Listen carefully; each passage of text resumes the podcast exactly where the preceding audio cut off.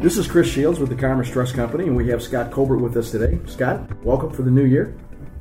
We uh, Scott is our chief economist uh, for Commerce Trust Company, and Scott, you have a unique role here. You get to see more of our clients face to face than maybe any other person in the organization. There's uh, there's a little bit of angst out there with the uh, with the recent correction and, and, the volatility. What have you seen uh, out of investors, and what do they tell you when you go to your investment summits uh, throughout the locations? Well, um, they're anxious, they're worried. Uh, they all are living through the stock market correction that started in October, and mostly they want to know, you know, if and when the stock market is going to bottom, and then secondly, is all this turmoil going to lead to a recession? Those are probably their two biggest concerns. And you said it, the recession word, the R word. Um, six months ago, maybe not much of the uh, uh, the economic lexicon whatsoever in discussions uh, uh, on the economy. Here it is now. What? Uh, how far out is recession? What, what do we say about the possibility? Well, oddly enough, it's it's not like a lot has changed over the last six months, and it usually doesn't because the economy is kind of like a super tanker and it takes a lot to move it around. But clearly, the forward indicators have faded a little bit.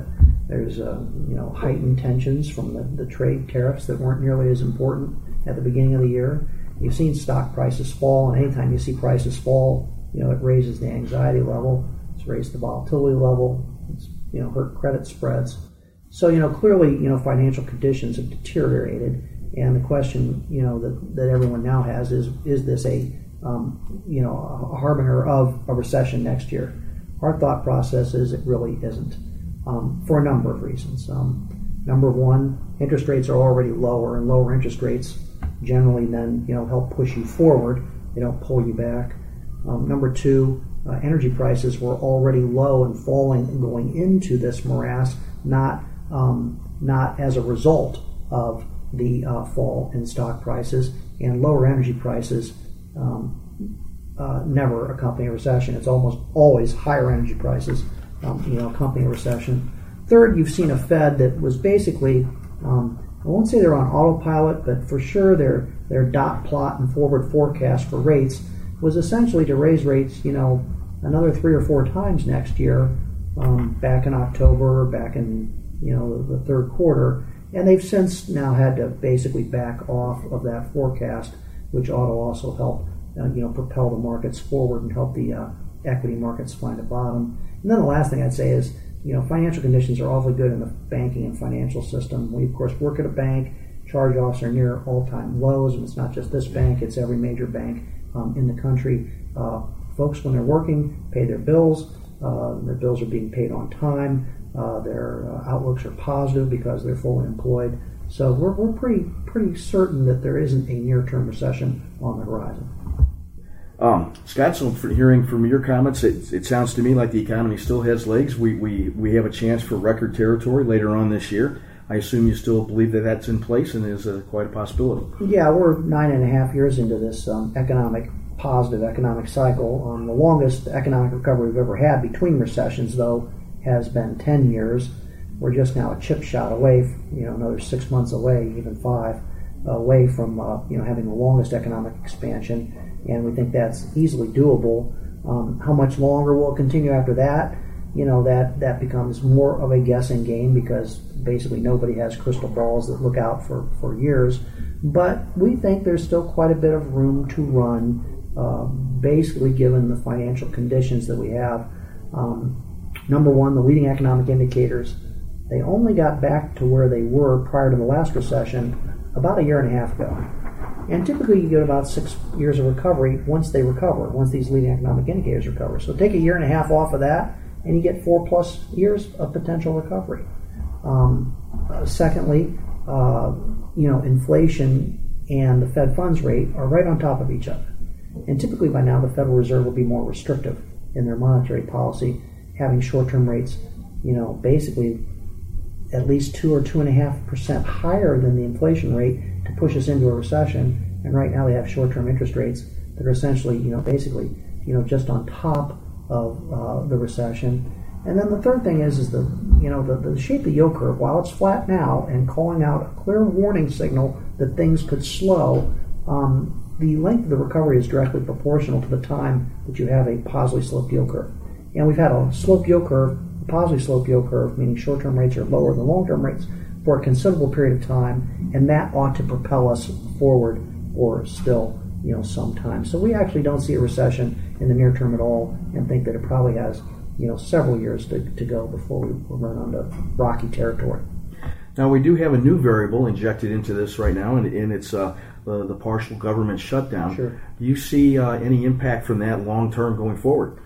You know, I, I, look back on this, and there's been several, seven partial government shutdowns since I've been you know here for 30 years at the bank. Um, they're almost always uh, you know hard to see in retrospect as having had any material impact.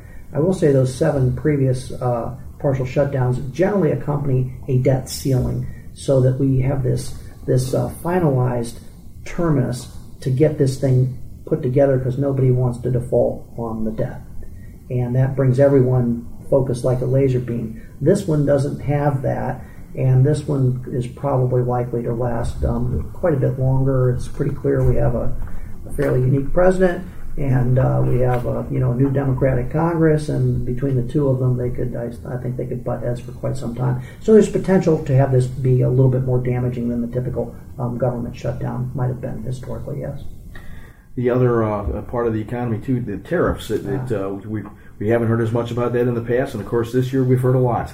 Um, yeah, I mean, you know, tariffs have largely been pretty much you know being reduced and reduced and reduced, or almost non-existent during most of our uh, financial lifetimes. And um, you know, uh, the, the, administration has reintroduced them as a um, tool to help us uh, basically, uh, uh, you know, um, minimize or at least stop the acceleration in the trade deficit with China.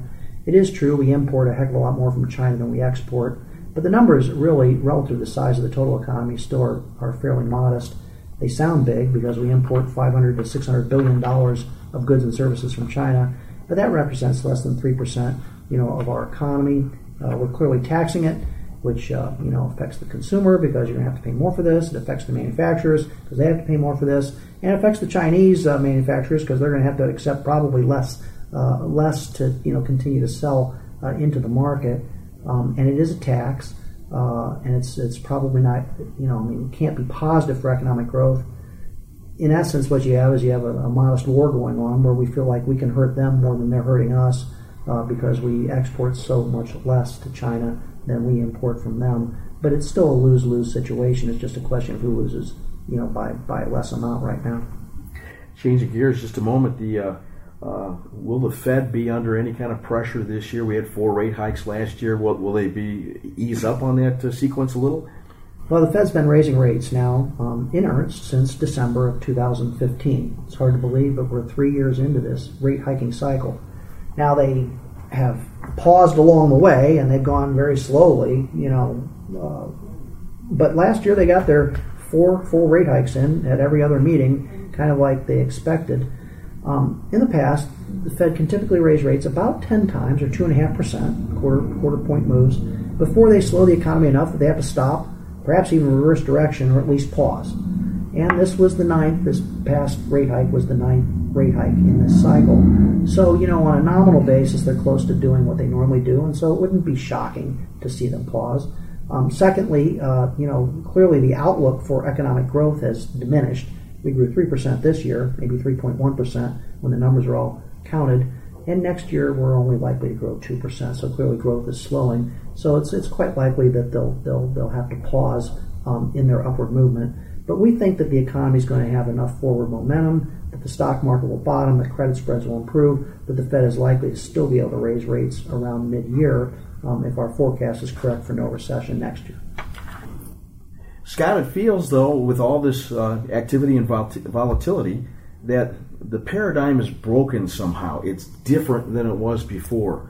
Uh, do, do, investors ask that question at all to, to find out uh, uh is this different uh, as, as, we head into the uh, 2019?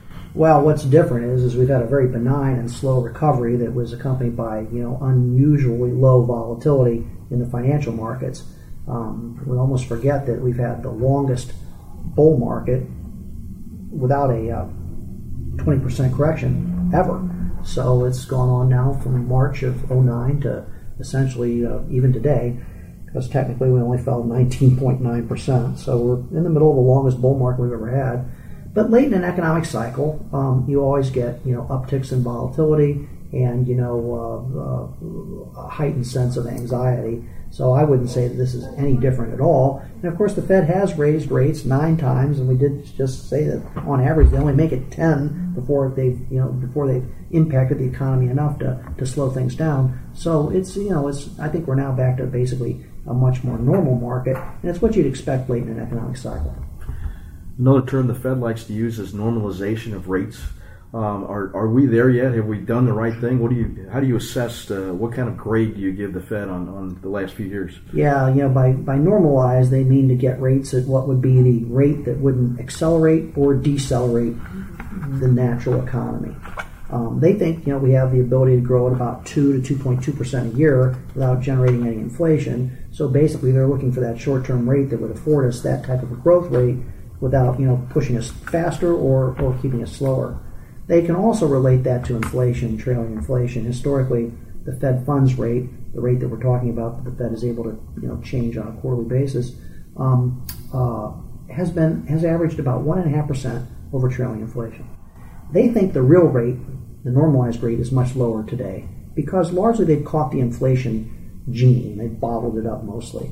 Uh, technology keeps inflation low. Um, cargo container ships help keep yeah. inflation low, access to foreign markets, labor, um, you know, all these things. The Amazon nation of the world uh, has, you know, a pushback on inflation. So they believe that probably normalized rates are probably about something closer to two and three quarters or three percent if trailing inflation is two. So they're not yet back to what they consider to be normalized rates, but they're much closer and really, they're willing to admit they're not even really sure what a normalized rate is, nor is the rest of the market. My hunch is it's actually a lot lower than people think because I've always suggested why should cash give you a real yield? In other words, why should cash be an investment and generate an excess return over and above inflation? It ought to just be a store of value. And if you think about it, where they've got short term rates right now about two and two and a quarter percent, that's exactly where cash is. You're not going to make any money holding cash but you're not going to lose any, which seems to me to be a fairly normalized rate for short-term interest rates. Interest rates throughout the world, globally speaking, uh, are they behind us? Are they following the same uh, sequence of events? Where, where's the rest of the world in relation to the U.S.? Well, I hate to say it, and I think most of us know it, that the rest of the world has, um, you know, had a subpar recovery relative to our subpar recovery. So they're still struggling over in Europe uh, because, uh, for a number of reasons, they weren't able to take the, the action that we took to, you know, you know, make economic progress quicker. Uh, Japan is still struggling uh, uh, with inflation near zero, um, and even China is cooling after having grown at you know very high single-digit pace for a number of years. It's the, the law of big numbers now in China. Essentially, their GDP is you know approaching 12 or 13 trillion dollars so they just don't have the ability to grow as fast as they used to so things are more punk overseas there's no doubt about it um, and it's helped keep interest rates you know obnoxiously low if you will if you're really interested in earning a, a coupon on a bond um, you have a hard time when the next six largest borrowers on the planet are only paying around 1% to borrow money for 10 years and those six borrowers are germany great britain france spain uh, Italy, uh, those types of folks. So it's a, you know, they're borrowing money at an exceptionally low rate. If that's the state for interest rates, let's go to inflation for just a second. It's pretty much subdued in the United States. You have uh, uh, probably a pretty good picture. Commodities are different than they were uh, uh even six months ago. What, uh, what do we have to look forward there? Well, you know, it felt like we were there was a little inflationary pressure building. Um, the number one driver, the Fed believes the number one driver for inflation is primary wages, um, wages and salaries. And to the extent that they're growing at about 3%, you'd say, well, geez, that's 3% inflation. But businesses are productive. They don't just give you your 3% raise without trying to get a little more out of you. Productivity is typically run at least 1% in this country, meaning you get, you know, you, can, you get an extra 1% out of your workforce, you know, every year. So that generates something closer to 2% inflation rate, and that's exactly where we are, spot on, with trailing inflation at about 2%. Uh, the Fed was worried that with unemployment at a 50 year low, 3.7%, and wages and salaries accelerating some, uh, and we were late in the economic cycle that perhaps inflationary pressures were going to build. But clearly, the cooling overseas, the cooling here domestically, the drop in the stock market um, have all put those inflationary pressures, you know, aside. You can see it directly when you look at the price of gas and the and the demands, the supply and demand for you know what amounts to a very uh, you know uh, volatile commodity. Uh, so you know, inflationary pressure, at least for the you know foreseeable future, can be kind of set aside for a bit. Scott, I'm going to wind this up with a very important question that people are dying to know the answer to.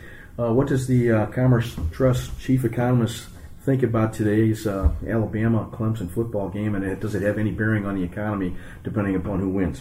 I doubt that has much bearing. I think uh, the bank, from its perspective, is probably a lot more focused on the Chiefs, uh, you know, uh, the championship game coming up on Sunday. Uh, so I wouldn't, I wouldn't know. It used to be that the NFC won, I think it was. at the NFC one, we had a good year for for stocks. So I think we should still be rooting, I guess, for an NFC team. Although the Chiefs are AFC uh, Old you know, folks, yeah, absolutely. Um, thanks for spending time with us today. Thank you for listening to this episode of Conversations with Commerce Trust.